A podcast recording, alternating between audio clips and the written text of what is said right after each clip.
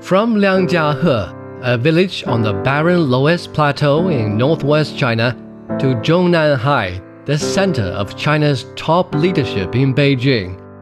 Xi Jinping has served in various posts at different levels of the government across China, starting in his early years as a junior village official to governing as China's top leader. What's he like as an individual and as a leader? How have his work experiences from earlier decades been influencing his leadership as the national leader? What are some of the core principles that have guided his decisions and actions? I consider myself a relatively hard-working person. I know very well that people's biggest concerns are education, employment, income. We can't pursue development through destructive methods, depleting the legacies from our ancestors while exhausting the options for our future generations.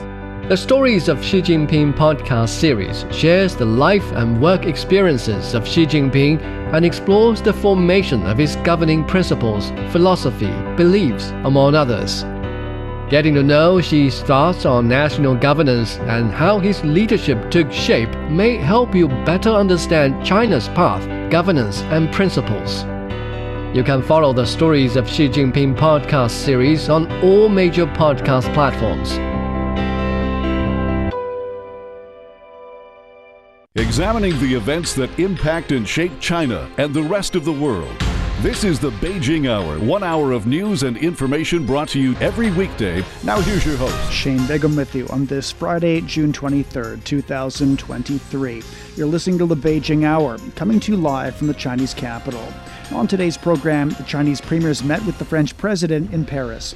The U.S. Coast Guard says the Titan submersibles imploded deep in the North Atlantic, killing all on board. An old Dragon Boat Festival tradition of wishing luck and prosperity is making a comeback in China. In business, interest rate hikes across Europe. In sports, the top names are now off the boards at the NBA draft. In culture and entertainment, a domestic film tops the Dragon Boat Festival box office. Now, checking the day's top stories. Chinese Premier Li Qiang says China and France share a common strategic and holistic perspective as two of the five permanent members of the UN Security Council. He was meeting with French President Emmanuel Macron in Paris. Uh, Premier Li earlier held talks with French Prime Minister Elizabeth Borne as part of his official visit to France. He's also attending a summit of the new Global Financial Pact. Ken Brown has more from Paris. The plan for the summit was an ambitious one financial solidarity. The long term aims are to reduce poverty, protect biodiversity, and address climate change. It was a busy day for diplomacy. Chinese Premier Li Qiang started the morning by meeting French Prime Minister Elizabeth Borne. Annual bilateral trade between both countries is worth over 80 billion US dollars, and this was an opportunity to strengthen cooperation, ending with a ceremonial signing session. Bilateral talks with Emmanuel Macron followed in the afternoon, with both leaders keen to discuss the wider issues facing the world. The Ukraine conflict, with China potentially playing a peacemaking role, the green energy transition, and trade. That was Ken Brown on the Chinese Premier's visit to France.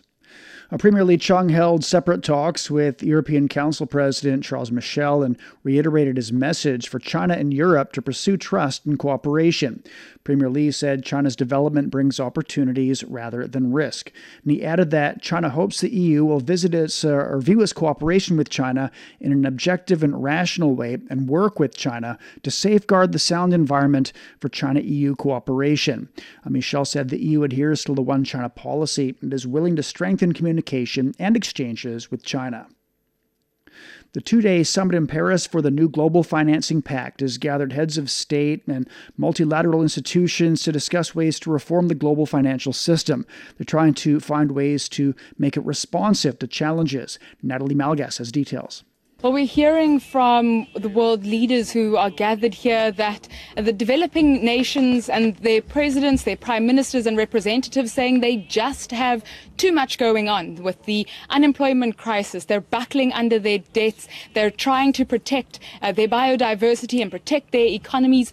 They're looking for more flexible and tailored financial programs best suited for their needs, best suited for particularly the countries that are worst affected by global warming. That, uh, if you just take an overview look, are the countries that contribute least to uh, some of those harmful effects of uh, climate change. We heard from the Secretary uh, General of uh, the UN, Antonio Guterres, that in its current form, the financial system simply isn't fit for purpose, with the cost of natural disasters for last year alone running up $300 billion. Uh, this is weighing heavily on the economies of the most vulnerable nations, and a overhaul of the financial system is desperately needed and soon. That was Natalie Malgas in Paris. Well, French companies in China are working with partners in low carbon development to help achieve China's climate goals. They're creating opportunities for businesses to grow in fast developing new markets. Lei Shuren has more. China's ambitious carbon reduction goals have created new business opportunities for French firms. Gas equipment supplier Air Liquide has participated in and completed the construction of more than 70 hydrogen refueling stations in China. It was also part of the Clean Energy Guarantee for the 2022 Beijing Winter Olympic Games, providing hydrogen refueling equipment and technology for the four hydrogen refueling stations serving the Games. China is the world's biggest consumer market, and it is the third largest market for Air Liquide. In recent years, we have been actively sourcing renewable electricity to help decarbonize our plants in China. In 2023, we expect to source 1,200 gigawatt hours of low carbon electricity, an increase of approximately 120% over 2020. Over the next three years, we will install rooftop photovoltaic panels at our plants across China, aiming to reduce CO2 emissions by more than 5,000 tons per year. Expansion of French green investment in China has also come to the construction sector. Saint-Gobain, a manufacturer of sustainable construction materials, has been doing business in China for 38 years and this month announced the inauguration of a new plaster plant in Yuzhou, Henan province to expand its business from the country's coastal areas to more central provinces. Yeah, we have a lot of uh, confidence in China and a lot of uh, projects are happening today as we speak. We have six uh, new lines or new uh, plants ongoing. Uh, buildings represent 40% of the CO2 emission in the world. Uh, it's massive and it's impossible to reach carbon neutrality if we don't reach carbon neutral building. France was China's fourth largest trading partner in the EU in 2022, with total trade value of 72,740 million euros, accounting for 8.5% of the China EU trade volume. During French President Emmanuel Macron's visit to China in April, the two sides signed nearly 40 intergovernmental agreements and business contracts in a wide range of areas including aviation, science and technology, education, and agriculture. That was Lei Shuren reporting. Well, coming up, search and rescue teams have found the wreckage of the Titan sub in the North Atlantic. On this week's edition of the China Africa Talk podcast, we delve into a conversation with visiting African journalists about how they view the development of China's passenger transport network and perhaps how it can be applied to their countries. Catch the full discussion on China Africa Talk. Available on your preferred podcast. We'll see you there. At seven minutes past the hour. The U.S. Coast Guard says crews have found debris of the Titan submersible on the Atlantic Ocean floor, and all five people aboard are dead. The sub went missing during a deep sea voyage to the Titanic wreckage on Sunday. Associated Press reporter Philip Crowther is in Boston with more. That confirmation of those five people who were on board the submersible being dead uh, comes from the US Coast Guard with their press conference, uh, a very somber tone. For the Coast Guard, it was uh, Rear Admiral uh, John Mauger who uh, gave us more details earlier here in Boston. An ROV or remote operated vehicle from the vessel Horizon Arctic discovered the tail cone of the Titan submersible approximately 1,600 feet from the bow of the Titanic on the seafloor. The ROV subsequently found additional debris. In consultation with experts from within the Unified Command, the debris is consistent with the catastrophic loss of the pressure chamber. Catastrophic loss of the pressure chamber, that means it was a catastrophic implosion. The US Navy saying uh, that it is saying that it was able to detect a sound that could well have been that implosion on Sunday at the time of the disappearance of this submersible, and that that information was given to the US Coast Guard, but that they weren't sure enough to, it seems, tell everybody and maybe stop that rescue effort altogether. It continued, of course, for three days with a glimmer of hope at some point of uh, those sounds that were detected. In the end, uh, the U.S. Coast Guard and the Navy saying they had nothing to do with the Titan submersible. Um, it looks like that implosion happened on that Sunday when the vessel first disappeared, whether it happened on the uh, seabed near the Titanic or on its way while it was being while it was moving toward that seabed, we don't know exactly right now. Other questions that need to be answered is was this vessel really ready to go to such depths? That was AP reporter Philip Crowther. The co founder of the company that operated the sub says uh, the implosion could have occurred days ago. Guillermo uh, Söhnlein uh, learned about the discovery of the debris during a TV interview with the BBC. I can't speculate on what's going on currently right now. What I do know is, regardless of the sub, when you're operating at depths like 3,800 meters down, uh, the pressure is so great on any sub that if there is a failure, it would be an instantaneous implosion. And um, and so that if that's what happened, that's what would have happened four days ago. US based OceanGate was founded in 2009. It offers uh, tourists the opportunity to travel into the ocean's depths for a close up look at shipwrecks. British Foreign Secretary James Cleverly says hundreds of global businesses have joined a support plan at the Ukrainian Recovery Conference. Further companies have now signed up with nearly 500 businesses globally from 42 countries with a capital value of more than $5 trillion are now on board, including the most recent global names such as Google, Siemens, Uber, Cargill, working with our partners at the UN Global Compact to ensure that uh, that sign up brings meaningful engagement on reconstruction from the wide, wider private sector. The two day conference in London is intended to marshal support for Ukraine and its reconstruction. The European Union's announced a 50 billion euro package for Ukraine over the next three years. The World Bank has also offered guarantees over the same period. Russian Defense Minister Sergei Shoigu has advised President Vladimir Putin of the creation of a reserve group of forces. We're forming reserves as part of the Army Corps, the Army, plus five regiments in the 1st and 20th Tank Armies. Everything is going according to plan there. In fact, by the end of June, we'll complete the formation of the Reserve Army, and in the near future, we'll complete the formation of the Army Corps. Five regiments have already been formed by more than 60%. In this case, I'm talking about personnel and equipment. Move indicates that the military is working to put its reserves into a unified structure under a single command. German residents have staged a protest against NATO's largest ever Air Force drill. Residents in Berlin say Air Defender 2023 increases the risk of war. Event organizer Arian Wendell has voiced concerns over military conflicts. More than 10,000 soldiers from 25 countries flying across Berlin and other eastern German cities on 250 planes. This is declaring air warfare to Russia. The 99 balloons we released today are to say that the people stand firmly against preparing for war, militarization, and armament expansion. NATO started Air Defender 2023 on June 12.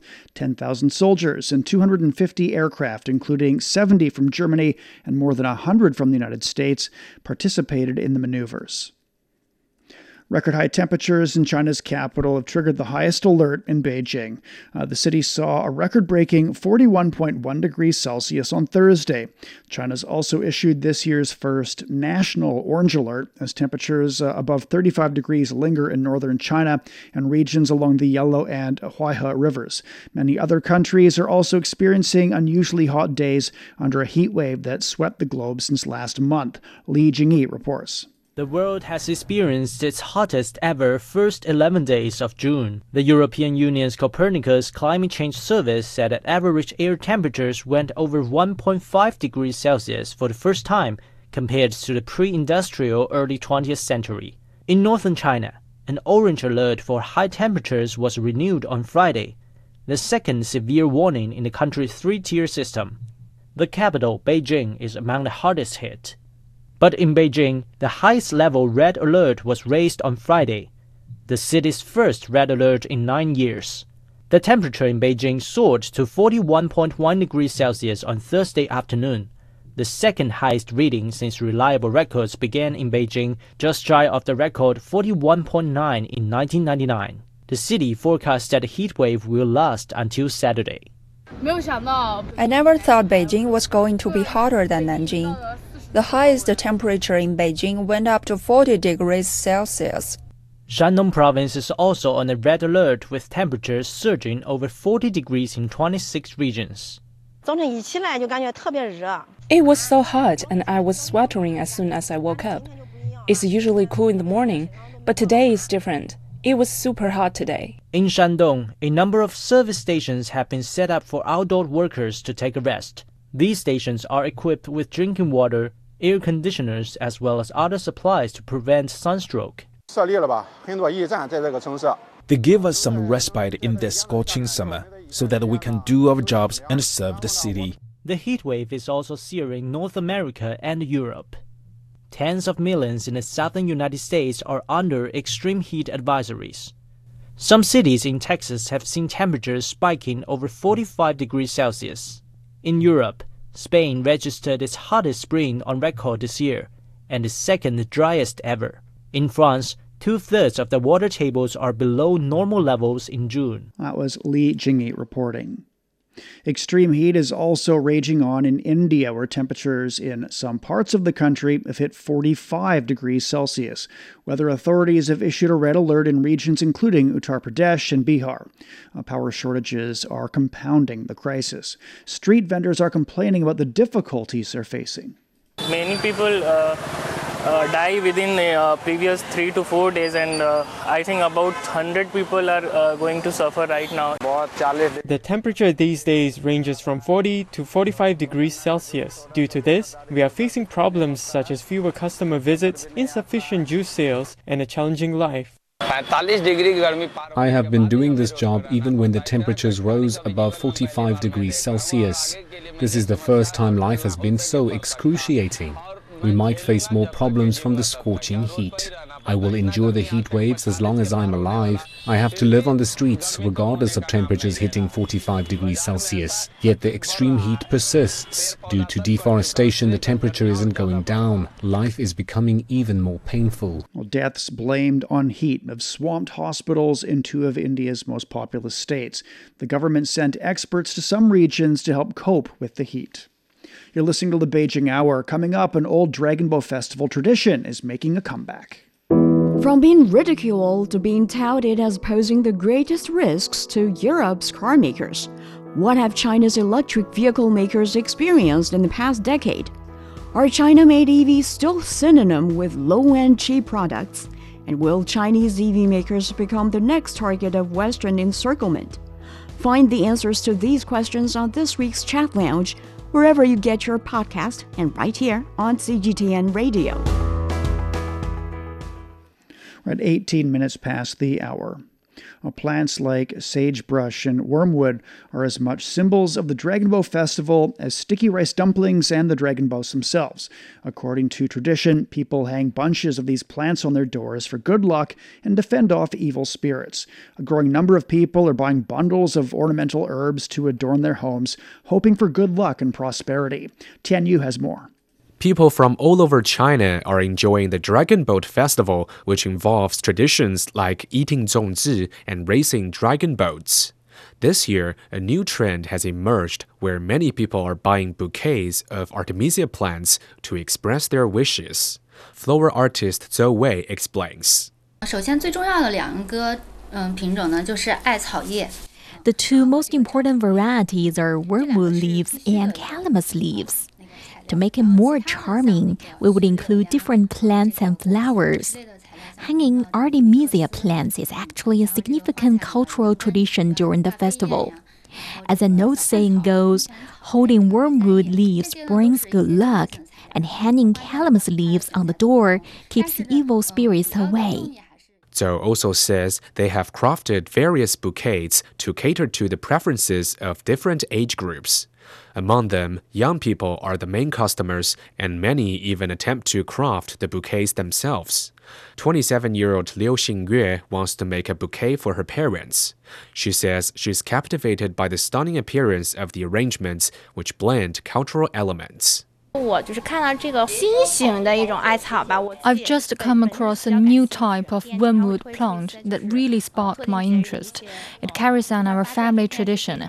When I was little, my parents used to take me hiking to gather wormwood leaves, and we would craft them into circular decorations. Now I try to create a lovely bouquet that can be hung on the door, adding a touch of beauty to our surroundings.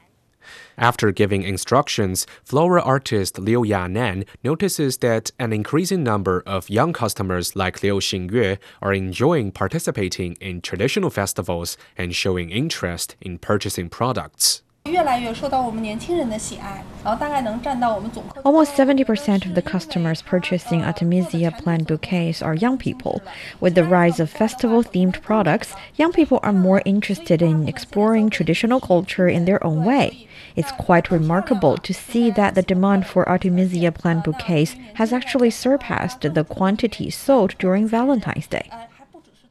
Liu also says the increasing consumer demand is motivating florists to come up with new and creative ideas for various festivals.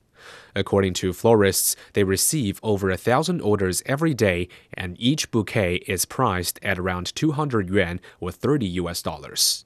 During the festival, the city of Beijing has arranged at least eight fairs to encourage people to fully engage in the Dragon Boat Festival experience. Officials expect China's consumer potential to be greatly unleashed this year, contributing to economic growth. In May, the total retail sales of consumer goods increased by about 13% over the previous year. For the Beijing Hour, this is Tian Yu a Dragon Boat Festival celebration in Brazil, is giving people a taste of the iconic food for the occasion. The Confucius Institute hosted the event in Rio de Janeiro. Officials from the Chinese consulate, representatives of Chinese companies, and enthusiasts of Chinese culture participated. They're hoping that cultural exchanges will bring economic and trade ties closer. Lucrecia Franco uh, was part of the festivities.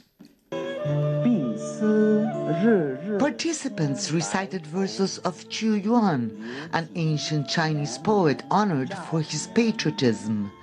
Dragon Boat festivities here in Rio de Janeiro offers Brazilians a unique opportunity to immerse themselves in Chinese culture, customs, and history.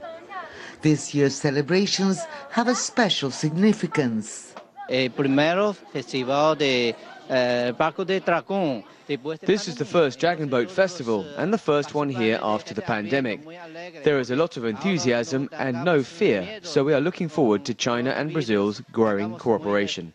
Bilateral trade between the two countries reached a record 150 billion US dollars last year. That figure will change as China and Brazil have agreed to drop the dollar and trade in their own currencies. The festival is celebrated every year in China on the fifth day of the fifth lunar month. Here in Rio de Janeiro, it included savoring rice dumplings, the festival's traditional food. In China, they're called zongzi, and here an experienced cook showed how to prepare and wrap them in bamboo leaves. Treats many Brazilians have never tasted before.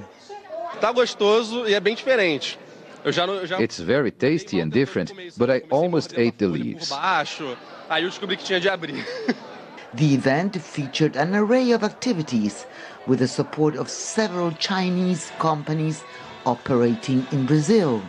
Uh, we hope we can use this uh, opportunity to encourage people uh, to build the bridge for both countries, not only for the uh, commercial, but also for the cultural, for the friendship. Uh, then we can strengthen our bilateral uh, relationship. It was also a chance to experience Chinese traditional medicine, as the festival is also intended to promote good health. Organizers hope that next year's celebrations in Brazil will include boat racing to enable Brazilians to celebrate the day more like people do in China. That was Lucrecia Franco in Rio de Janeiro. It's uh, 24 minutes past the hour. A test train running on the Jakarta Bandung high speed railway in Indonesia hit a record speed during trials. The train ran at its design speed of 350 kilometers per hour for the first time. Since testing began in May, the train has gradually increased its speed from 180 kilometers per hour all the way up to that design speed. Uh, this confirms the performance of the railway systems, including the track, power supply, and signaling. The landmark project under the Belt and Road Initiative will cut travel uh, between the two Indonesian cities from three hours down to 40 minutes. Uh, it began trial runs during the G20 summit last November, and the plans are for the railway to begin full operation in August. The Chinese manufacturer of the trains that run on the China Lao Railway has organized a trip for students from the Lao capital to the World Heritage town of Luang Prabang. The students from Vientiane have gained more understanding of bullet trains on the route. Chinese technical experts gave a detailed introduction of the bullet trains. I think the advantages of Chinese EMU are international, intelligent, comfortable, and user friendly. Taking the bullet train is fast and quiet. In the future, I hope to study in China because China is developing rapidly, especially in terms of advanced technology. Chinese technical experts introduced rail transit knowledge to the uh, Lao youths and uh, train fans as well. The China Lao Railway opened bullet train services for international passengers back in April to enable transport between Vientiane and Kunming. U.S. regulators have approved the sale of chicken that's made from animal cells. The move allows two California companies to offer lab grown meat to the nation's restaurant tables and supermarket shelves. The meat's referred to as cell cultivated or cultured meat as it emerges from the laboratory and arrives on dinner plates. Uh, Josh Tetrick is co founder and chief executive of Eat, uh, Eat Just, which operates a company called Good Meat. Uh, the company already sells cultivated meat in Singapore Singapore, the first country to allow it. He says he believes the production of cultivated meat will eliminate harm to animals. And we thought the idea of providing people the meat that they love without killing the animal, without all the land and the resources, might be a, a good path to help us eat better in the future. Companies received approvals for federal inspections required to sell meat and poultry in the United States. The action came months after the U.S. Food and Drug Administration deemed that products from both companies are safe to eat. Cultivated meat is grown in steel tanks, using cells that come from a living animal, a fertilized egg, or a special bank of stored cells. Globally, more than 150 companies are focusing on meat from cells, not only chicken, but pork, fish, and beef. And scientists say this could have a big impact on aiding the environment. Colombia's military is looking for a, a, dog that went missing while searching for four indigenous children in the jungle after a plane crash. Uh, Sergeant Luis Fernando Senya is the commander of the Army Dog Training Center. The officials confirmed that food and clothing is being left for Wilson to try and ensure his survival and return. El entrenamiento que tiene Wilson the training that Wilson has is very effective at surviving any obstacle water, river, mud, all the obstacles that this jungle gives us. But here, the main thing that Wilson has is animal instinct to be able to survive by hunting small animals that are vital to his survival. The children survived for 40 days before the Colombian military found them. Military commanders say 70 soldiers are still searching for the rescue dog. We're at 28 past the hour. Beijing's at 26 degrees overnight. Uh, tomorrow is sunny and 40 degrees Celsius. Chongqing's at 21 this evening, then sunny and 30. Lhasa is down to 12, then uh, tomorrow sunny and 26. Hong Kong's 27 tonight, thunder showers, and 31 on Saturday. While elsewhere, Tokyo's 20 this evening, then a slight rain and 27. Islamabad's getting clouds and 30, then uh, tomorrow a slight rain and 44 degrees. Bangkok's at 27 overnight, then a slight rain and 36. In Africa, Nairobi's getting a slight rain and 23 degrees Celsius. It's time for a short break. So far this hour, the Chinese premiers met with the French president in Paris. The U.S. Coast Guard says the Titan submersibles imploded deep in the North Atlantic, killing all on board. An old Dragon Boat Festival tradition for wishing uh, of luck and prosperity is making a comeback in China. Shane Bigham with you. Stay with us here on the Beijing Hour.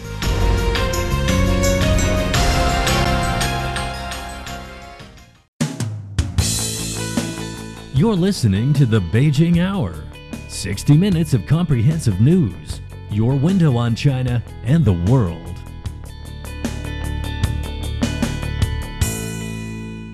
Examining the events that impact and shape China and the rest of the world. This is the Beijing Hour, one hour of news and information brought to you every weekday. Now, here's your host, Shane Bigham, with you on this Friday. Still to come. In business, interest rate hikes across Europe. In sports, the top names are now off the boards at the NBA draft. In culture and entertainment, a domestic film tops the Dragon Boat Festival box office.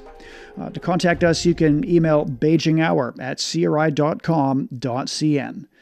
Now, looking at the day's headlines, Chinese Premier Li Qiang says China and France share a common strategic and holistic perspective as two of the five permanent members of the UN Security Council. He made the remarks on Thursday in his meeting with French President Emmanuel Macron in Paris. Macron said the two countries should adhere to productive uh, multilateralism and promote international solidarity. Uh, Premier uh, Li Qiang earlier held talks with French Prime Minister Elizabeth Borne. Well, he said China will work with France to improve the business environment and ensure mutual benefit for both countries. Li and Borne witnessed the signing of cooperation documents in fields including aviation and nuclear energy. Uh, during talks, uh, separate talks with the European Council's president, Li told Charles Michel that uh, China's development brings opportunities rather than risk. Chinese capital has issued the highest alert for heat as uh, high temperatures continue to linger in Beijing.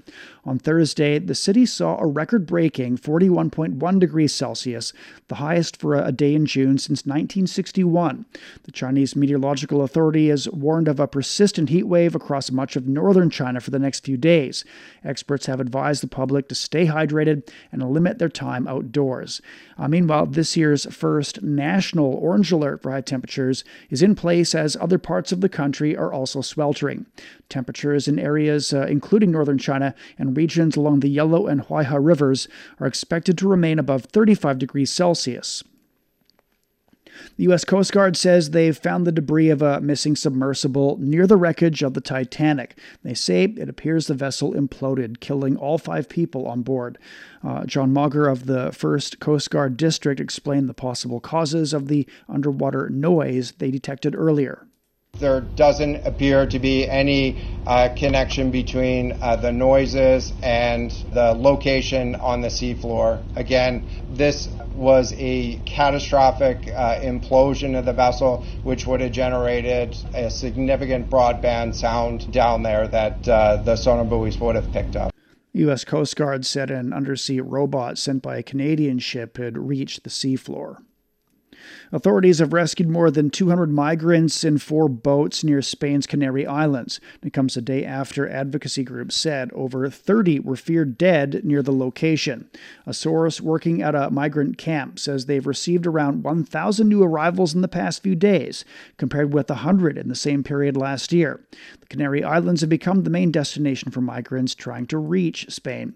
Data from the UN shows that over 550 people died last year in attempts to reach that destination.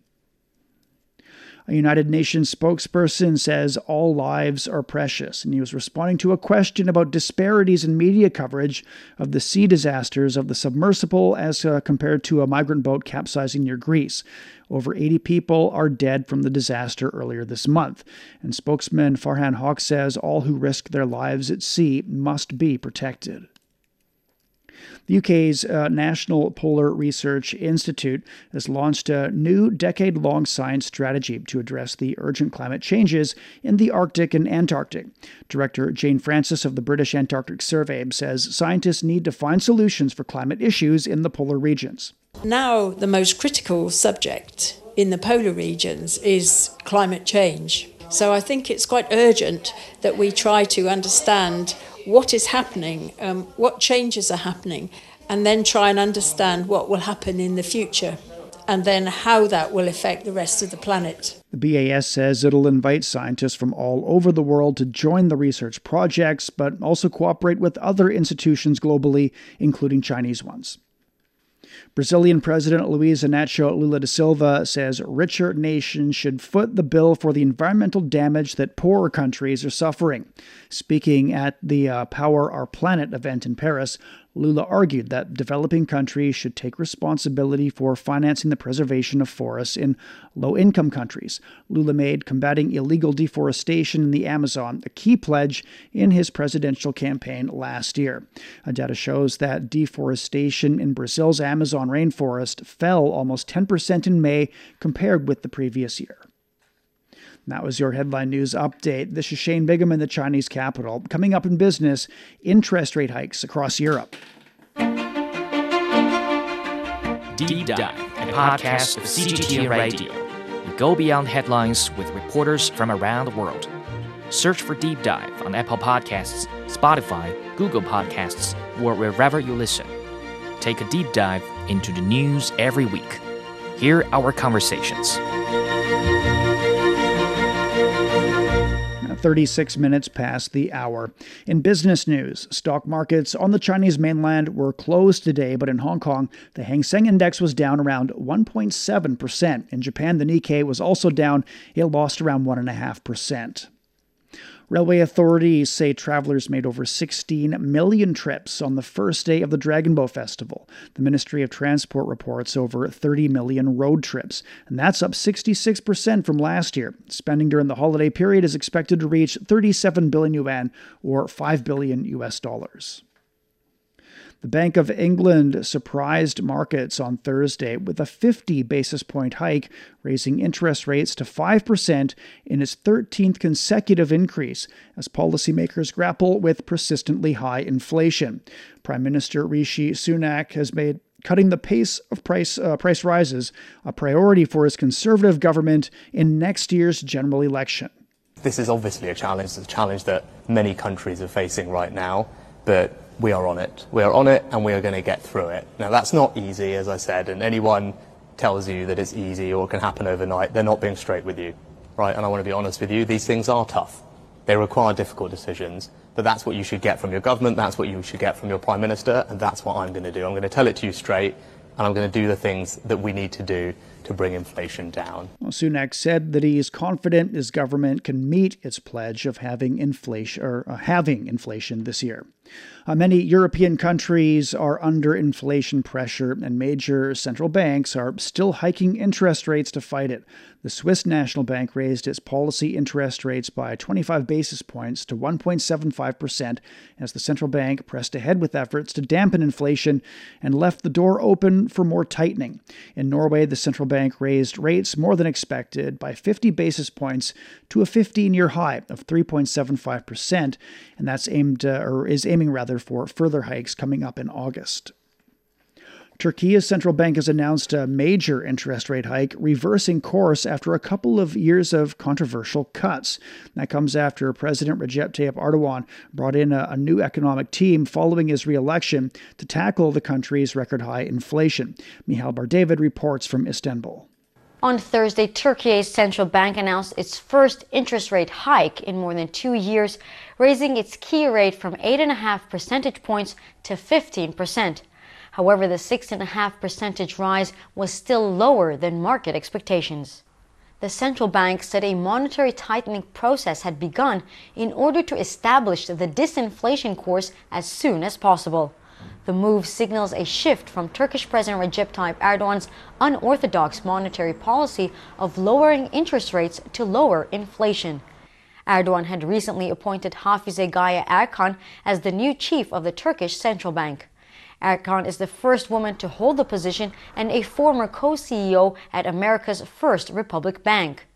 Her appointment followed that of Mehmet Şimşek as Treasury and Finance Minister. Şimşek, who is well known in the U.S. and previously served as both finance and deputy prime minister, has long advocated a policy reversal for Turkey, calling for a return to what he called rational ground. Turkey's soaring inflation peaked last October at 85.5% and was close to 40% in May. The central bank is aiming to bring it down to 5%. The Turkish lira has also been suffering. The currency has lost over 80% of its value in the past five years and has continued to weaken against the dollar since Erdogan's runoff presidential election victory at the end of May, reaching record lows. Even though Erdogan insists his views on interest rates have not changed, the central bank's monetary policy committee says there will be further gradual monetary policy tightening until the country has a grip on inflation. That was Michal Bar David reporting.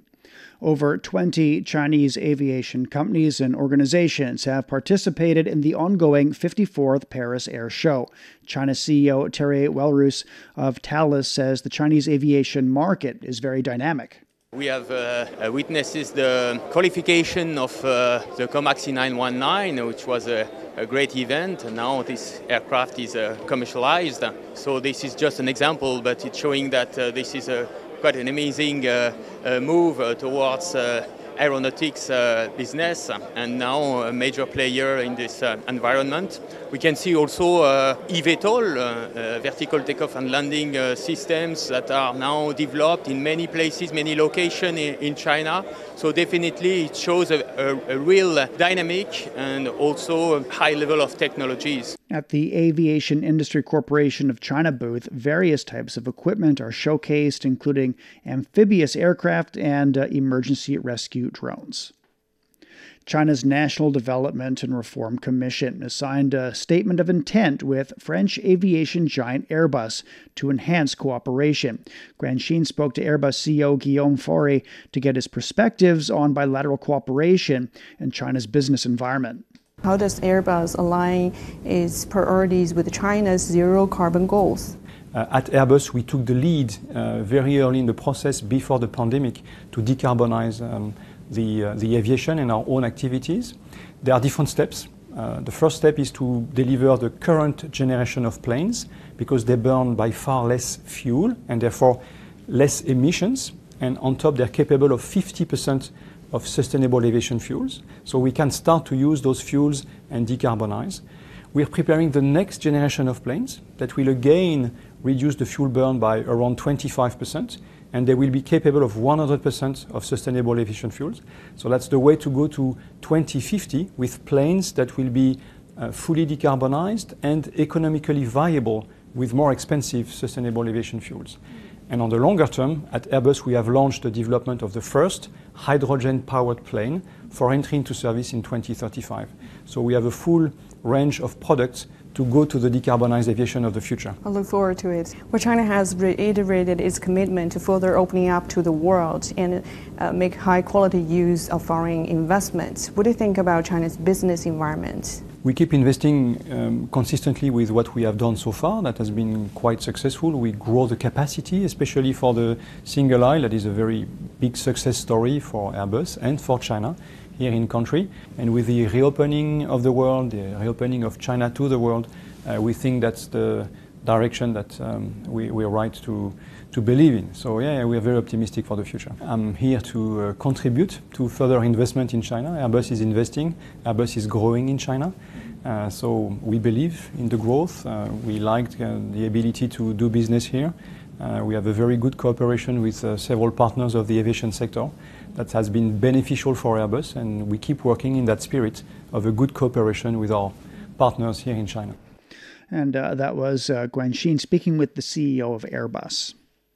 Well, in Brazil, the government and private sector are investing in programs and practices to tackle climate change. Paulo Cabral visited one company in the countryside doing its part while acknowledging the need for even greater investment. From this plant in the Brazilian state of Minas Gerais, dairy products are shipped all over the country. It's a big operation with inevitable demands and impacts on nature, such as the intake of water for industrial processes and the use of soil on the farms where the milk is produced. According to food company Danone, about 70% of the milk used here comes from small farmers. The French multinational's Flora program invests about $200,000 per year to help these farmers in the implementation of regenerative agriculture practices, which aim, for example, to conserve the soil. Besides environmental gains, such as reduced carbon emissions, company officials say these practices also improve productivity and milk quality. Hoje os projetos de sustentabilidade são majoritariamente financiados. The sustainability projects are mostly funded by Danone itself, but we are increasing our interactions with this whole ecosystem, including investment funds. And Danone itself also has an in-house fund that helps our branches over the world to invest in sustainability projects, including those related to climate change. Cada vez mais uh, as empresas brasileiras There's growing investment from companies in Brazil on this issue.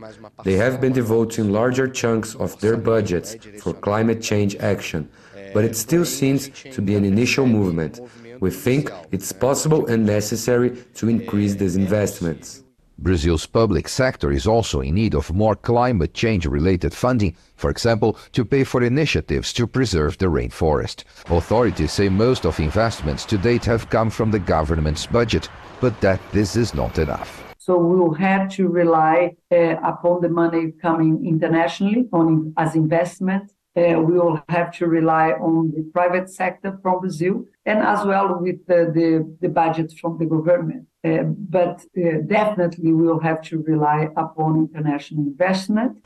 Climate change is bound to impact humankind as a whole, and the growing consensus here is that all stakeholders involved need to invest in ways to mitigate its impact. That's Paulo Cabral reporting. You're listening to the Beijing Hour. Coming up in sports, the top names are now off the boards at the NBA draft. Dragon boat races have transformed from a festival tradition in China into a sport highlighted with an annual national level competition. What's unique about the dragon boat races? How far is it being included in the Olympic program? Listen to this week's Sideline Story podcast as we discuss everything you need to know about dragon boat racing.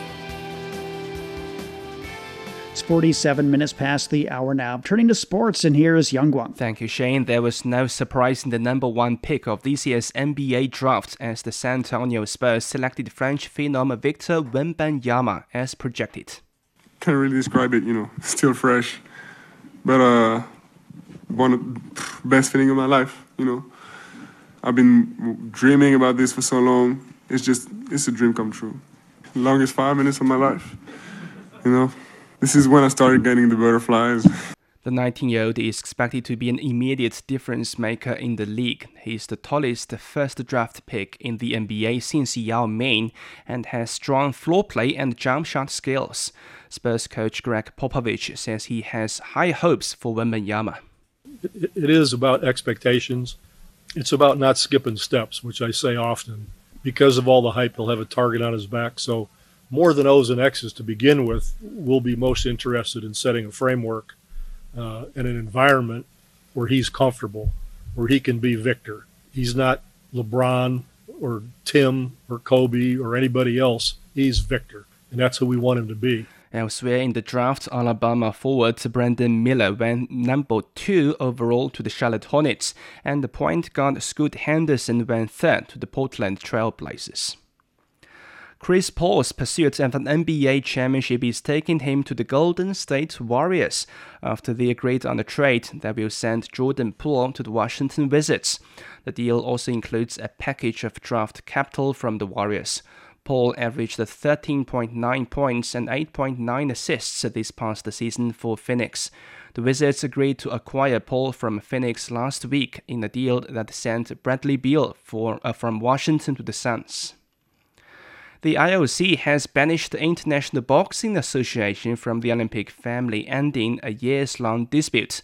Boxing, however, will keep its status as an Olympic sport at the 2024 Paris Games. The International Olympic Committee voted to oust the IBA at a specially called meeting chaired by IOC President Thomas Bach. We highly value the sport of boxing, but unfortunately, we have an extremely serious problem with IBA because of their governance.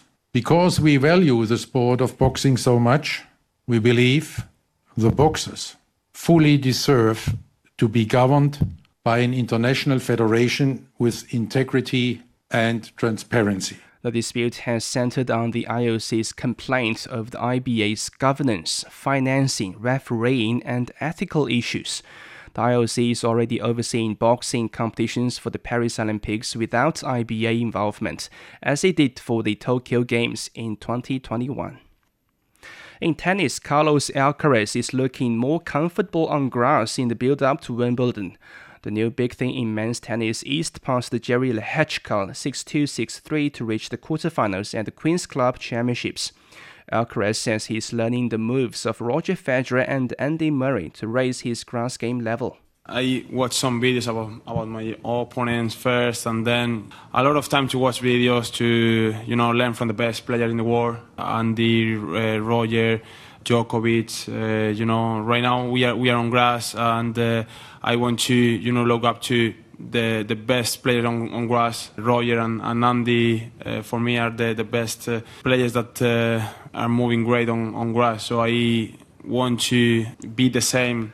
Alcaraz will next face qualifier Grigor Dimitrov, who knocked out Francisco Cerundolo.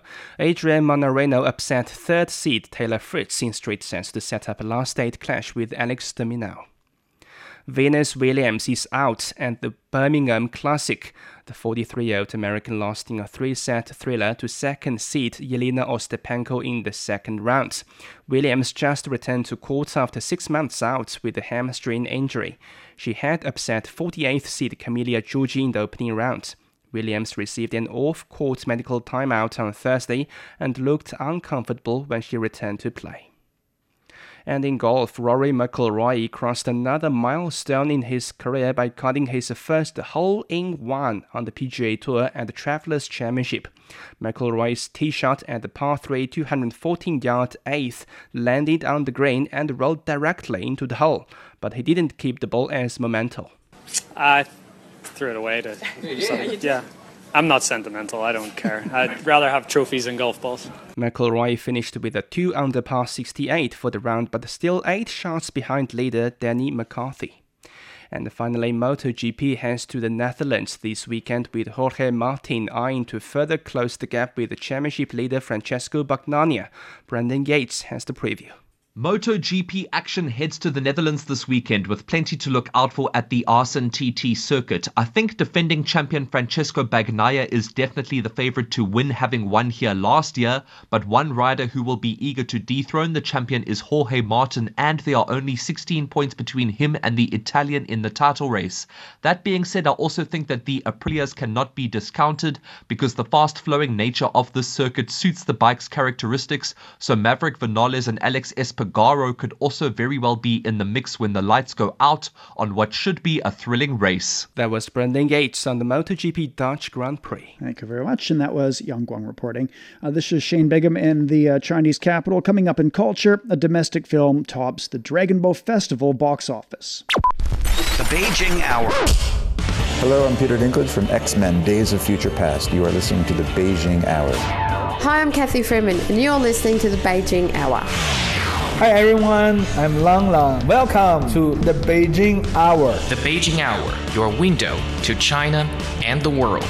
It's 53 past the hour now. In culture and entertainment, domestic crime film Lost in the Stars topped China's daily box office chart on its opening day on Thursday. 我的一个朋友， Film grossed nearly 160 million yuan, that's roughly 22 million US dollars, on the first day of the Dragon Boat Festival holiday.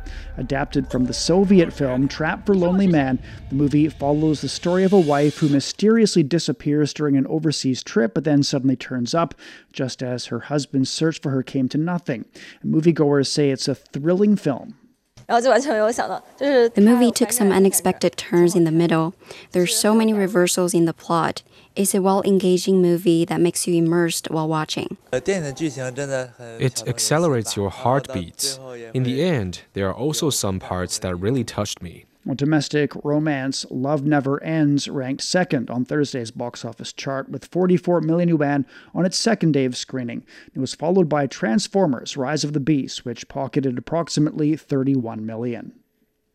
The China International Cartoon and Animation Festival in Hangzhou has welcomed guests from all over the world. The five day event includes a variety of activities, including an international business conference for animated games, a cosplay event, and a voice actor contest. Chen Yilin spoke to French cartoonist Christian, who is also a jury member for China's top cartoon and animation award, the Golden Monkey King Awards. We know you've been an old friend of China International Cartoon and Animation Festival. So why do you like this festival? I come for the first time in 2019.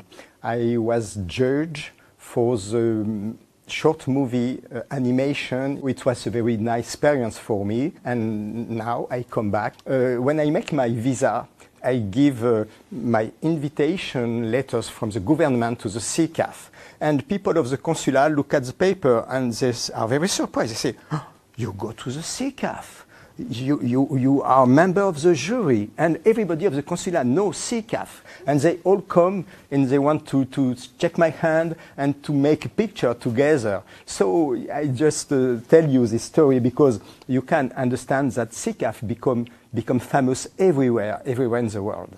What trends have you witnessed in Chinese cartoon and animation in recent years up to the present?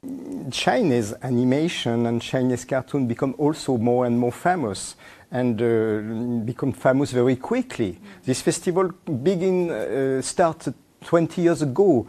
When I come, I can see difference and uh, and new technique, and uh, it's so incredible. How do you see the significance of cultural exchanges between France and China through cartoon and animation? Cultural exchange between our two countries are very interesting. I think uh, Chinese people like so much French culture, and of course, French people like also so much Chinese culture. So culture is a very good uh, um, idea to, to, to make exchange. Uh, next year is the 60th anniversary of a diplomatic uh, exchange between China and France. And uh, it's also tourism cultural exchange years between our two countries. I hope to come back next year uh, for this event and make exhibition. Uh, and also I would like to, to uh, introduce some Chinese exhibition in France for this, um, for this anniversary. That was uh, Chen Yilin speaking with French cartoonist Christian. At 57 past the hour, Hong Kong director Stephen Chow's announced that his next film will be Shaolin Women's Soccer. On his 61st birthday, Chow posted on social media that he's casting for the roles and welcomes girls from different countries to join in on the process. A draft screenplay also appeared in that video. Chow's 2001 hit Shaolin Soccer was one of his most successful films, having broken box office records in Hong Kong.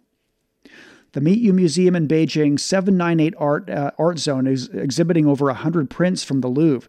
The French museum holds over 14,000 engraved copper plates that are used to make prints. Uh, each plate is housed in the museum archives and is used to make prints on museum quality paper upon request. Uh, 58 past the hour, Beijing 26 degrees overnight, then sunny and 40 once again on Saturday. Uh, Chongqing is at 21 this evening, then sunny and 30. Lhasa down to 12 degrees, sunny and 26 tomorrow. Hong Kong dips to 27 overnight. It'll see thunder showers and 31 on Saturday. Elsewhere, Tokyo is 20 degrees this evening, a slight rain and 27 on Saturday. Islamabad has clouds and 30, and then a, a slight rain and 44 degrees. Bangkok's at 27 overnight, then a slight rain and 36 on Saturday. In Africa, Nairobi is getting a slight rain and 23 degrees Celsius. That's it for this edition of the Beijing Hour. Making news today, Chinese premiers met with the French president in Paris, and the U.S. Coast Guard says the Titan submersibles imploded deep in the North Atlantic, killing all on board. On behalf of the staff, this is Shane Bigham in the Chinese capital, hoping you'll join us for the next edition of the Beijing Hour and open a window to the world together.